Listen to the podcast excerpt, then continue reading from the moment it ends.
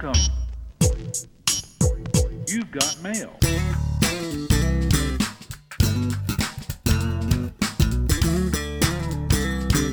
Hey there, folks. Welcome to another edition of TechStream. If there is one mission for the course of this podcast, it is make sure that Shelly Palmer says nothing about Star Wars Andor and is not allowed to comment until he sees all 12 episodes.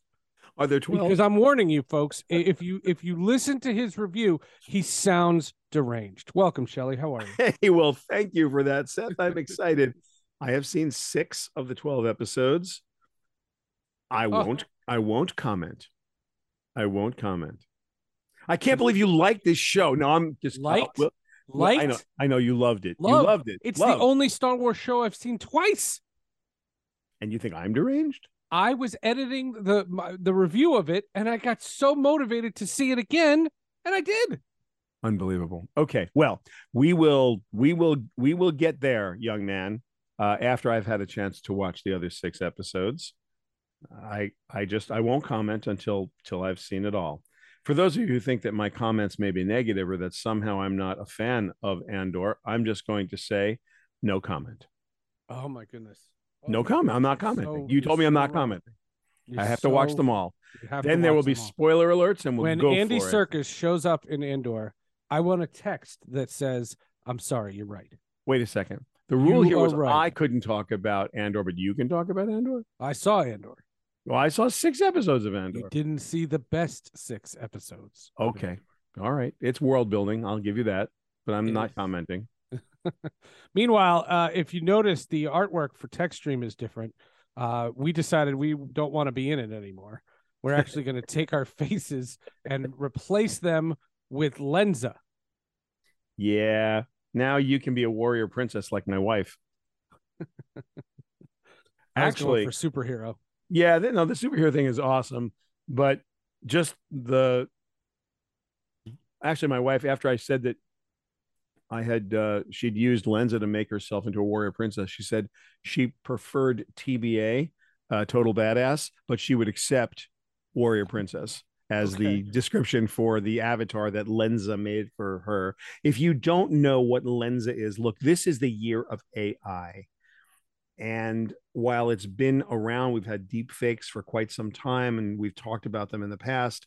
Uh, we, we've talked about an awful lot of things that that you can do with artificial intelligence for the creation of media and also the simulation of things that we accept and understand. But now, for $49 a year and $7 for every 200 images, this little app, Lensa, will take 10 to 20 of your headshots and, or selfies and turn them into all kinds of stuff, superheroes and what have you. And it can take, I don't know, 15, 20 minutes if you use 20 photos and send it'll send it up to the cloud and come back. And what comes back are these drawings. They they look like they're professionally drawn, professionally animated individual pictures of you in various outfits, in various scenarios, with various expressions. It is very clearly inspired by the pictures you send. You may have to do it once or twice in order to to get what you want. You may want to take some really good selfies from many many different angles before you put it in there. But the But better art- the pictures artists are, must, must hate this. Like actual artists must like be so angry by the by its existence. Uh yes is the short the short answer is absolutely. And I think um I think Seth the most important part about this is that whether they're upset or not doesn't change anything. I look No, back no, no. I, I'm- I'm not saying anybody did anything wrong. What I'm saying is just the existence of it. Yes. Uh, the, these guys must be sitting, you know, in their studios, going, "Oh my goodness, what do I have to do now?" So interestingly, uh, back in November, uh, right now it's early December of 2022. We're all getting ready for the holidays, but just about a month ago, November, I'm going to say early first first two weeks in November, Community Deviant Art, which is the largest online social network for artists, um, and I think art enthusiasts too, they announced um, an AI powered text to image generator. Um, and the goal here was to train the stable diffusion AI using the artwork created by the DeviantArt community, which is, like I said, a community of a social network of artists. They got really, really, really angry and, in fact, started labeling their original artwork as uh, not authorized to be used for AI training or AI data sets because they didn't want their artwork used to train the model because the model is so good. Like it's making art, to your point, it's making art. So I wrote a little article, and just to tell you how how flared up the tempers are, I wrote an article called "Angry Artists Try to Kill AI," which I just like the alliteration of angry artists, and of course that was a little bit of a trigger, and you want a tongue uh, twister to say Andor's an angry artist. Yeah, you know, and all I was trying to make was the John Henry argument. It's like, folks, you know, John Henry was big, John Henry was strong, the steel driving man. He couldn't beat the machine, and of course, he does beat the machine, and then he drops dead. And it's, it's an old folk tale, and like from the railroad days, it's and it. I was pilloried. Oh, Seth, they came at me with everything they had. They were unwilling to talk about my lived experience as valid. I started my career, as you know, as a composer producer. Oh, so this is on social media. Yeah, yeah, yeah. I just got beaten up. I but I started as a composer producer, and my instrument, when I joined Local 802, the Musicians Union, at 12 years old, my instrument was, and this is what they called it, electronic music synthesizer. They weren't just called synthesizers back then. They didn't, or synths, they didn't know it was brand new. And the union rules, when I got into the union, in 1970 at age 12 when you played on a recording session for a commercial or a movie you had to be paid for every musician you replaced. So they'd have me play the string line then some brass lines then some percussion lines then some i would get a, a line on the union contract and union scale for each musician that i replaced on by using my keyboards Mm. And this ultimately, I would say by the that was in the in the late 70s, um, in in by, by the late 70s, this was rampant. But by the early 80s, they renegotiated the contract, and the producers had negotiated down just double scale, and I could play as many parts as the producer would ask me to play when I was on a session. And then ultimately, you just got scale, single scale. Like about 10 years later, it's like, no, you're not even paying your double scale.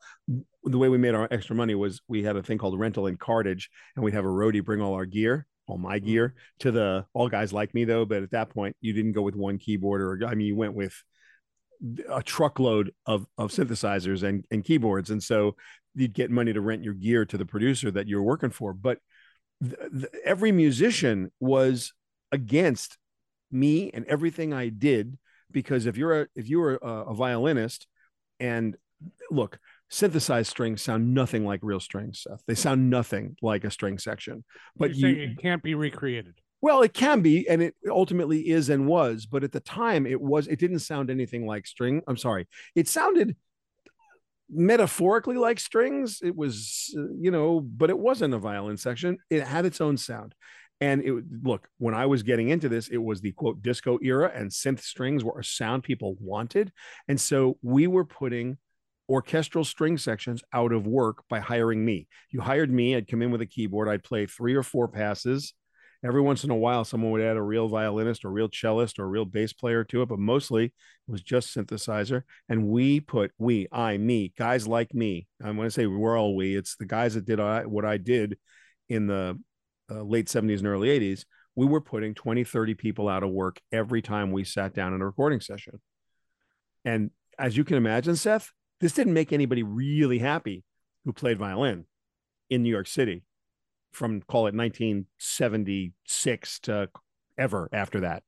So the business changed. And then what happened is consumers started to love the sounds of these instruments. The entire genre of EDM, electronic dance music, comes from these tools, from these instruments.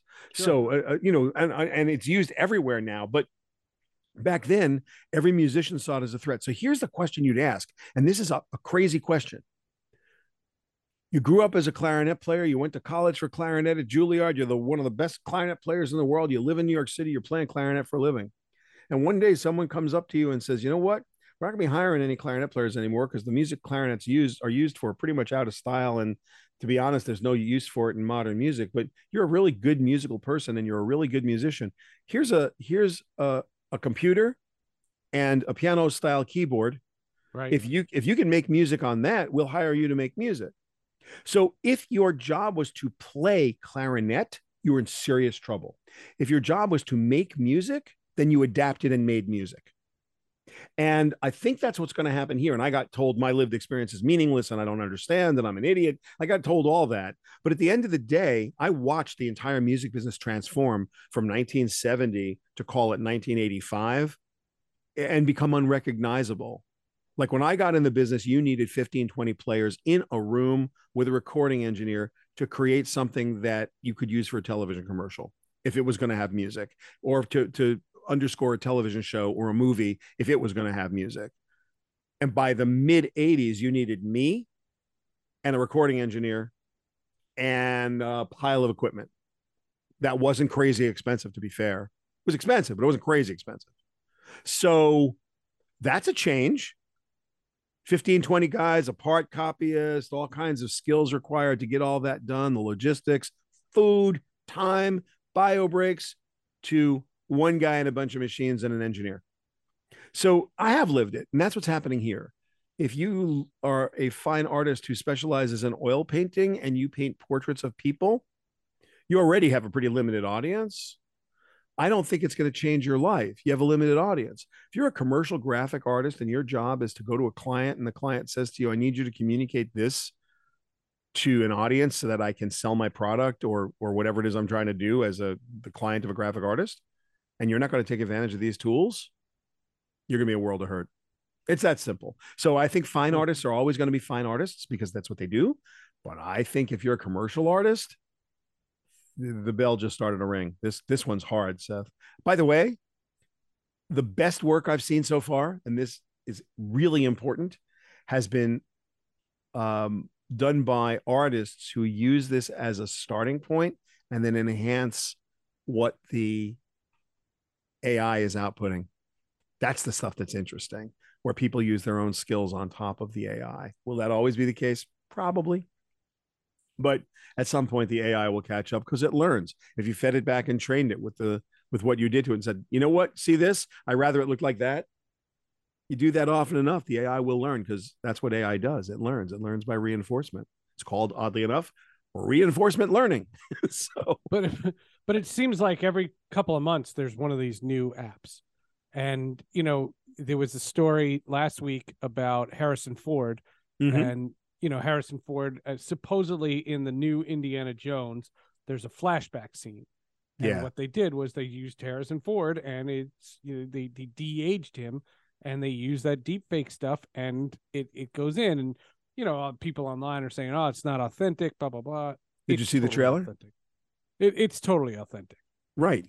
It, I mean, I saw the trailer, smiled, and said, yes, that is precisely and exactly what this is about. We've talked about this before. James well, but Earl my Jones joke is I, I want them to redo Solo with Harrison Ford in that. No offense to Alden Ald- uh, Ehrenreich. I, I just I want to I, I I would watch Solo again if it's Harrison Ford. you you would watch Andor and tell me it's the greatest thing ever. It is. no comment. So at the end of the day, at the end of the day, we've already talked about this, right? James Earl Jones, they've sort of retired him, the Yep. his voice. We had the first look, the the Well, what I'm saying is is every every Tom, Dick, and Harry can do. That's the point, Seth. Anyone can do it. Now, anyone can't do it at a super high level yet. Let's not be confused. There's a difference between the parlor trick of Lensa, which is what is known as low stakes AI in the world of AI. You know, no no no pixels were hurt in the creation of this image. Like Right. there's just nothing, you know, wow, Seth doesn't look like Seth. Okay, what's the worst thing you say? Give me my 799 back, you you you bad people. It's like there. This is very low stakes. It's a little different when the AI in your self-driving car doesn't work. That's high stakes.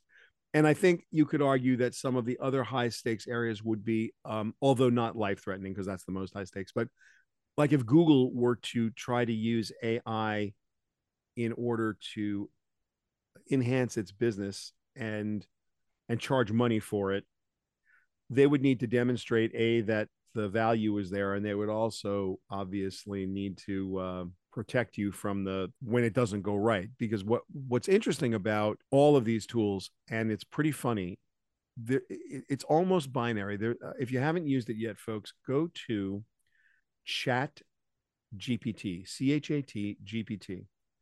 Just Google it and and and get online and and use it. Chat GPT is um, you'll actually find it. The actual URL is chat c h a t dot open ai o p e n a i dot com, chat dot openai dot com. Uh, but the name of the tool is Chat GPT. Sign on. It's free. It's a chat bot. Ask it to do something. Please write me a five paragraph essay about Charlemagne. Oh, It it's kids, gonna if you're listening to this podcast, no, don't fast forward. Fast forward the next three minutes. No, homework is over. You will never be a, never again ever from from last uh, the when this opened up a couple weeks ago. Uh, never again will any teacher ever let someone write something at home ever again, because there's no this thing writes at a seventh eighth grade level, but before you tell it to be cool, it writes at a seventh eighth grade level. So Tuesday was a really important day in my life. It was actually a pivotal, profound moment that we can mark on a calendar Tuesday, December 6, 2022. I wrote a blog post at shellypalmer.com called Who Wrote It? Now, this was the first time I ever commercially used AI to do my job, to replace me. And here's how it went I said to it first to Chat GPT, write 300 words about why Facebook is warning it could ban news in the US if Congress passes a bill that will re- require the platform to negotiate and compete with publishers for their content. And it gave me back a seventh grade style essay that was, to be fair, very wordy. Um, and I, I thought, you know, this is a parlor trick. It's not, it's just is like a lensa. it is you know it's like not that big of a deal it's not that great could it do it you know in, in, in a better way and i i just felt like okay this is nonsense so let me not worry about it anymore and then i thought to myself you know uh, and the number one thing it did that was terrible is that it um it violated rule 17 of elements of style strunk and white which is my favorite English book in the world, my book about writing. And uh, that rule is omit needless words, omit needless words, omit needless words. It just just constantly added like seventh grade extensions to I say this because I said this, and you know that's why I said this. It was that kind of you know writing. Right, right, right. So then I thought to myself, hey, you know what I'm going to do? I know that ChatGPT has read the internet prior to 2021. Well, from around 2000 on, I've posted a blog almost every single day. I have over 19,000 blog posts. Maybe it's read some of mine. So I rewrote my query, Seth, and it went like this write 200 words because I wanted it shorter about why Facebook is blah, blah, blah, blah, blah, dash in the style of Shelly Palmer. Now, listen to this, and you tell me if this doesn't sound like me. This is what freaked me out because this was my blog on Tuesday. As Facebook faces increasing pressure from lawmakers and regulators over its handling of misinformation and other controversial content, the company has warned that it could ban news altogether in the US if Congress passes a bill that would require it to negotiate and compensate publishers for their content. It goes on to say, now look, that's just a restatement of what I asked it to, to do, but still, it's super tight and it's exact, literally exactly how I would have written it because, to be fair, it took what I wrote and rephrased it. Here's the part that killed me. The proposed Journalism Competition and Preservation Act would allow uh, news publishers to collectively negotiate with online platforms such as Facebook and Google for compensation for their content, granting them an exemption from antitrust laws in the process. Seth, I didn't tell it about the Journalism Competition and Preservation Act. It went and found that because that law was proposed and Because discussed when in you Congress. said in the style of Shelly Palmer, it researched your database.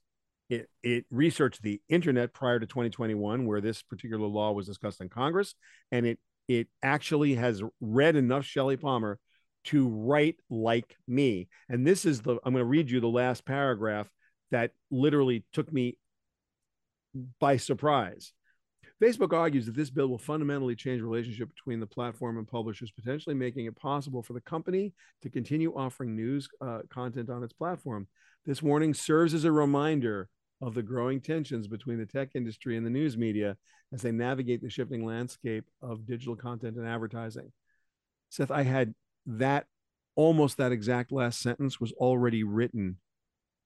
By me before I decided to use G, uh, Chat GPT to write this.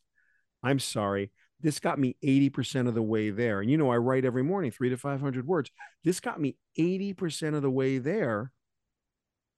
All I needed to do was edit and throw some stuff on that, you know, That's what you uh, do it with didn't, the found time.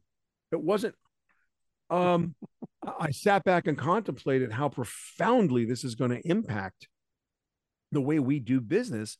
Like I now during the week, I haven't used it as much as I thought I would use it, but but and this is actually a little I mean to me it's a little funny too. I was looking for a metaphor writing about Elon and Apple, know, uh, Elon's little journey around uh, the Apple campus with Tim Cook last week Right. and you know Elon was screaming uh, Apple hates free speech and you know Apple's wants 30% of our like he was just doing an Elon on on Tim Cook. And I was looking for a metaphor because I was surprised that Elon actually went down to the Apple campus. I mean that seemed like the mountain going to Muhammad or Muhammad going to the mountain or whatever you know that that metaphor is. And not knowing what that metaphor is and having used it a million times I thought to myself there must be a better way to say you know, if, if the mountain won't come to Muhammad, Muhammad can't go to the mountain, the mountain will come to Muhammad. Or what, what, honestly, Right, I don't, right. I don't remember what that w- was, and I, I didn't want to look it up. And then I thought, do I want to like use a, I, I had GPT, uh, Chat GPT open. I asked it, give me a alternate phrase for Muhammad can't go to the mountain, and it came back with six or seven really good ones. Um, but the one that made me laugh was if the apple won't fall from the tree, climb the tree and pick it. And I thought, that's awesome.